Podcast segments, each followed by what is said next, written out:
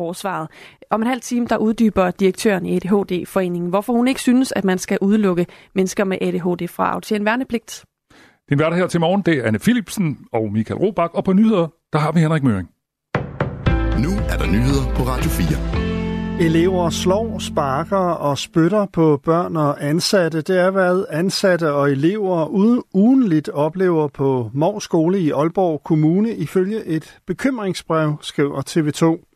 Brevet, som halvdelen af det pædagogiske personale på skolen har underskrevet, er sendt til skolebestyrelsen, fordi de ansatte oplever, at skoleledelsen ikke tager problemerne alvorligt. Disse hændelser bliver bagatelliseret af ledelsen, skriver de ansatte i brevet. Flere forældre siger til TV2, at deres børn har oplevet vold på Mov skole.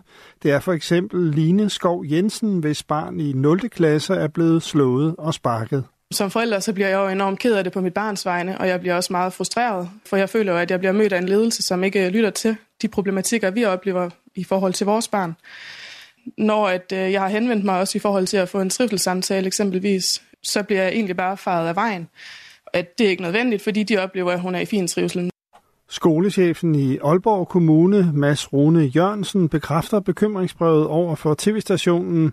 Der er på skolen allerede i gang sat nogle initiativer for at fremme arbejdsmiljøet, som forvaltningen på baggrund af henvendelsen vil understøtte, skriver skolechefen.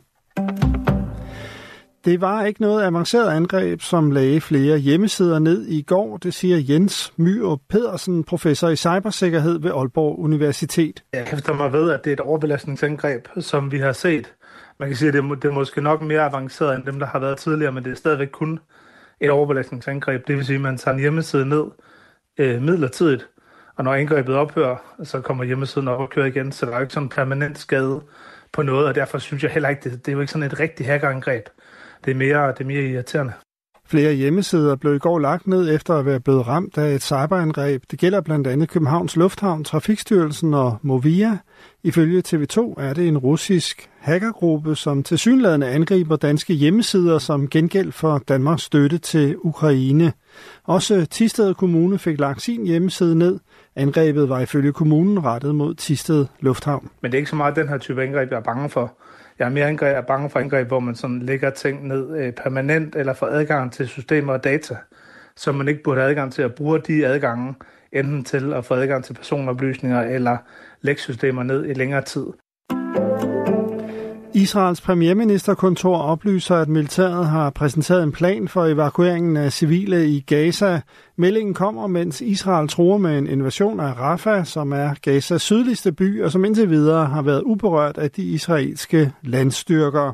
Der er gang i forhandlinger om en våbenhvile i krigen mellem Israel og Hamas. I går sagde premierminister Benjamin Netanyahu dog, at en mulig våbenhvile kun vil forsinke en landoffensiv i Rafah. I det internationale samfund er der frygt for, at en landoperation vil føre til store civile dødstal i Rafah, hvor omkring 1,4 millioner palæstinensere opholder sig.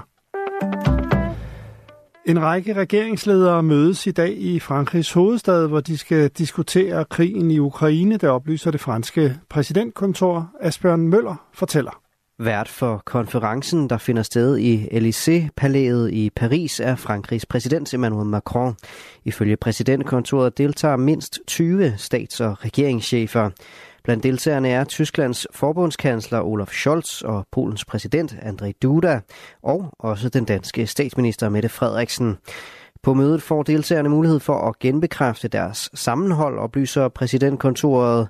Derudover vil konferencen være en anledning til, at stats- og regeringscheferne igen bekræfter, at de er fast besluttet på at overvinde aggressionskrigen, som Rusland fører. Konferencen bliver åbnet af Ukraines præsident Volodymyr Zelensky. Han skal holde tale via en videoforbindelse. Norske piloter har registreret en voldsom stigning i antallet af GPS-forstyrrelser fra Rusland ved flyvninger i den nordligste del af landet, der oplyser den nationale kommunikationsenhed i Norge Nkom ifølge avisen Dagens Næringsliv. I 2019 blev der registreret seks dage med såkaldt jamming, mens det i 2021 skete 18 dage. I 22 og 23 var der henholdsvis 122 og 294 dage med jamming. Begrebet jamming dækker over forstyrrelser af radiosignaler.